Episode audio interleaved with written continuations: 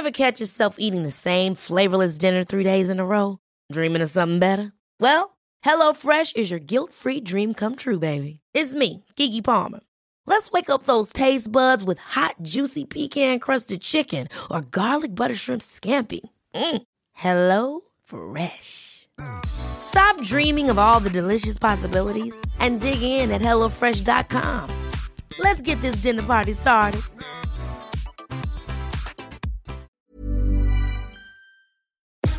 Sommes en guerre.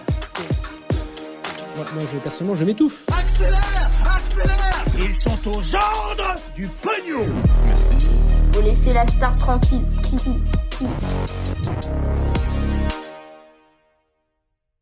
Salut, c'est Hugo, j'espère que vous allez bien. Gros programme, comme chaque jour, on est parti pour un nouveau résumé de l'actualité en moins de 10 minutes. Et donc pour le premier sujet en France, on va parler de ce que disent les sondages à moins d'un an de l'élection présidentielle qui se tiendra donc pour le premier tour en avril 2022. Et il y a pas mal de débats autour de ces sondages, donc on va comprendre pourquoi. Alors actuellement déjà, et sans rentrer dans les détails des procédures ou autres, ça on va y revenir dans, dans les mois qui viennent, mais on compte 9 candidats potentiels qui sont déclarés.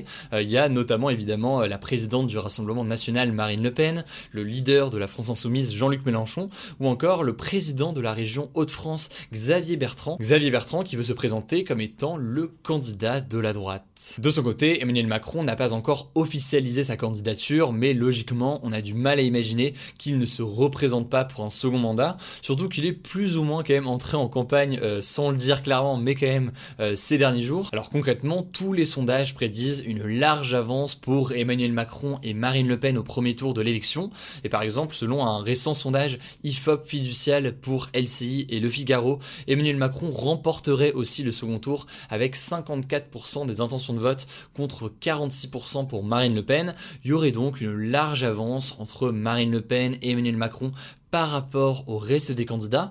Mais alors, est-ce que à un an des présidentielles, on peut vraiment faire confiance aux sondages Eh bien, en l'occurrence, c'est pas si évident que ça. Et d'ailleurs, ça, l'histoire nous l'a quand même montré. Par exemple, en 2016, il y avait euh, le grand favori de la droite, c'était Alain Juppé, et il était pressenti avec 34 à 37% des intentions de vote au premier tour. Ça pourrait donc être un homme de droite assez important pour l'emporter. Finalement, c'est François Fillon qui a été désigné candidat du parti Les Républicains à la place d'Alain Juppé. Et puis ensuite, il y a Emmanuel Macron qui s'est officiellement présenté six mois avant le premier tour. Il y a Hollande qui s'est retiré, etc., etc. Et donc, Emmanuel Macron a été élu président, alors que un peu plus d'un an avant, il y a quand même très peu de gens qui pouvaient euh, parier sur lui. Pour 2022, pour l'instant, il n'y a donc aucun euh, sondage qui envisage aujourd'hui autre chose qu'un scénario et un duel Emmanuel Macron-Marine Le Pen au second tour. Mais en réalité, il n'y a absolument rien de définitif, car il y a plusieurs partis qui n'ont toujours pas désigné de candidats. Il y a donc notamment euh, les républicains, il y a aussi plusieurs partis de gauche comme les socialistes et les écologistes. Et puis au-delà de ça, il peut se passer beaucoup de choses. Il peut y avoir des affaires, des scandales, des candidats qu'on n'attendait pas et qui pourraient euh, arriver, etc. Donc voilà, vous l'aurez compris, il peut se passer beaucoup de choses d'ici un an. D'ailleurs, cette incertitude autour des candidats se voit dans les sondages parce qu'il n'y a jamais eu autant de candidats testés dans les enquêtes d'opinion à un an de l'élection. Les instituts de sondage, en fait, étudient actuellement le potentiel candidature de 22 personnalités politiques, alors qu'en général, il y en a plutôt une dizaine qui sont euh, testés. Donc par exemple, ces derniers jours, on a pu entendre parler à nouveau de Christiane Taubira qui pourrait apparaître comme une figure d'union d'une partie euh, des euh, mouvements à gauche. Donc voilà, c'est des noms qui apparaissent comme ça de temps en temps, à gauche comme à droite. Enfin, certains accusent les sondages aussi d'orienter et de renforcer, disons, des dynamiques. Et donc par exemple là, quand on a des sondages qui disent que ce serait Marine Le Pen ou Emmanuel Macron forcément au second tour, ça peut avoir tendance à orienter certaines personnes à voter encore davantage pour ces deux candidats en se disant bah de toute façon les autres ils auront jamais les, les, les voix qu'il faut. Donc en fait on va voter pour l'un des deux. Et donc voilà certaines personnes accusent de cette façon les sondages d'orienter euh, dans une certaine dynamique certains euh, candidats et donc euh, certains votes. Bref des sondages à un an de l'élection présidentielle il y en a mais il faut rester très très prudent notamment en fonction des méthodes employées des marges d'erreur etc et puis au-delà de ça il faut voir ça non pas vraiment comme une prédiction de ce qui va se passer dans un an mais plus comme une photographie donc une photo à un moment précis de ce que pensent les Français euh, sur les différentes personnalités euh, politiques.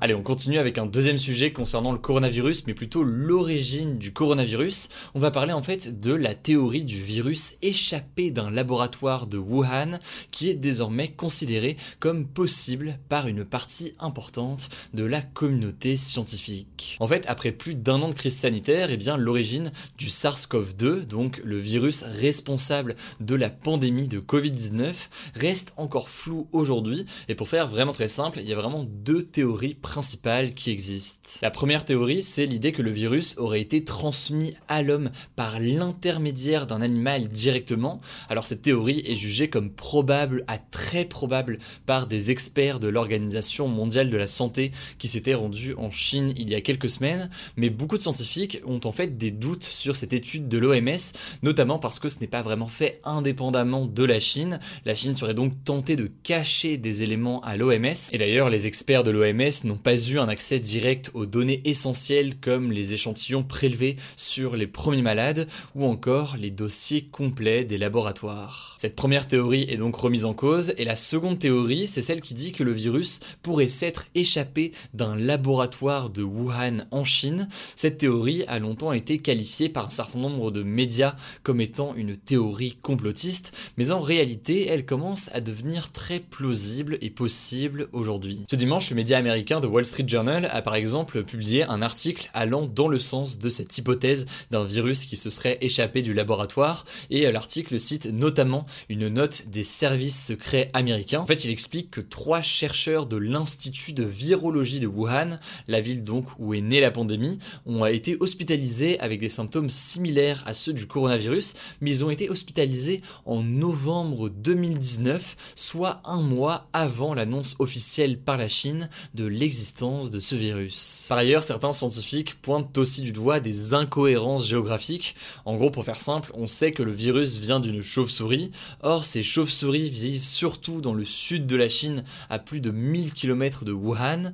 Le truc, c'est que pendant des années, eh bien, des scientifiques de ce laboratoire de Wuhan ont fait des allers-retours dans cette région pour collecter des échantillons. Ils auraient donc pu potentiellement euh, rapporter le virus lors de l'une de ces expéditions, et donc ça renforce l'idée que le virus se serait ensuite échappé involontairement du laboratoire. Bref, pour résumer, l'hypothèse de la création volontaire d'un virus par le laboratoire pour créer une pandémie, euh, etc., c'est aujourd'hui extrêmement improbable selon les scientifiques, mais par contre, celle d'un virus qui se serait échappé suite à une erreur du laboratoire, eh bien c'est plus plausible Suite à ça, eh bien, plusieurs pays, dont les États-Unis, ont appelé l'Organisation mondiale de la santé à continuer l'étude sur les origines du virus. Donc voilà, affaire à suivre dans les jours qui viennent, mais ça me semblait assez essentiel de vous faire une petite mise au point aujourd'hui.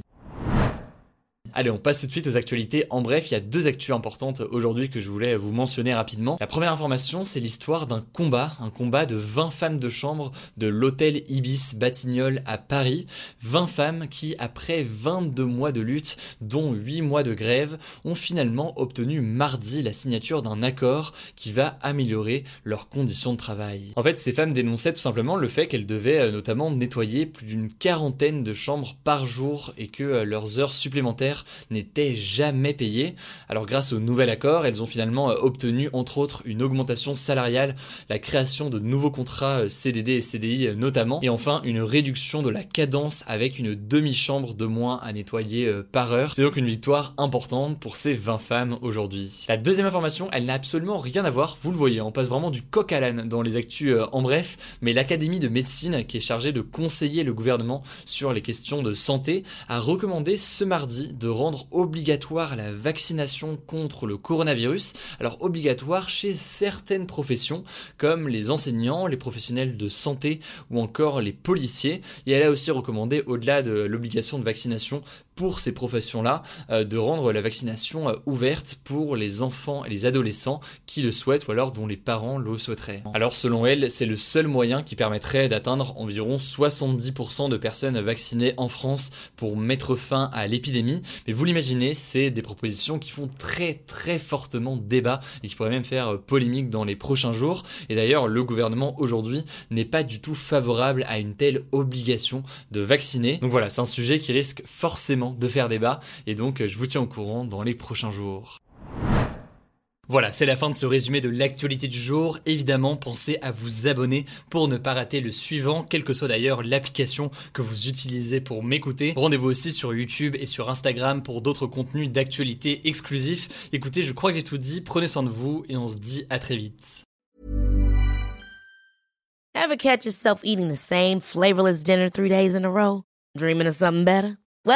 HelloFresh is your guilt-free dream come true, baby. It's me, Kiki Palmer. Let's wake up those taste buds with hot, juicy pecan crusted chicken or garlic butter shrimp scampi. Mm. Hello Fresh. Stop dreaming of all the delicious possibilities and dig in at HelloFresh.com. Let's get this dinner party started.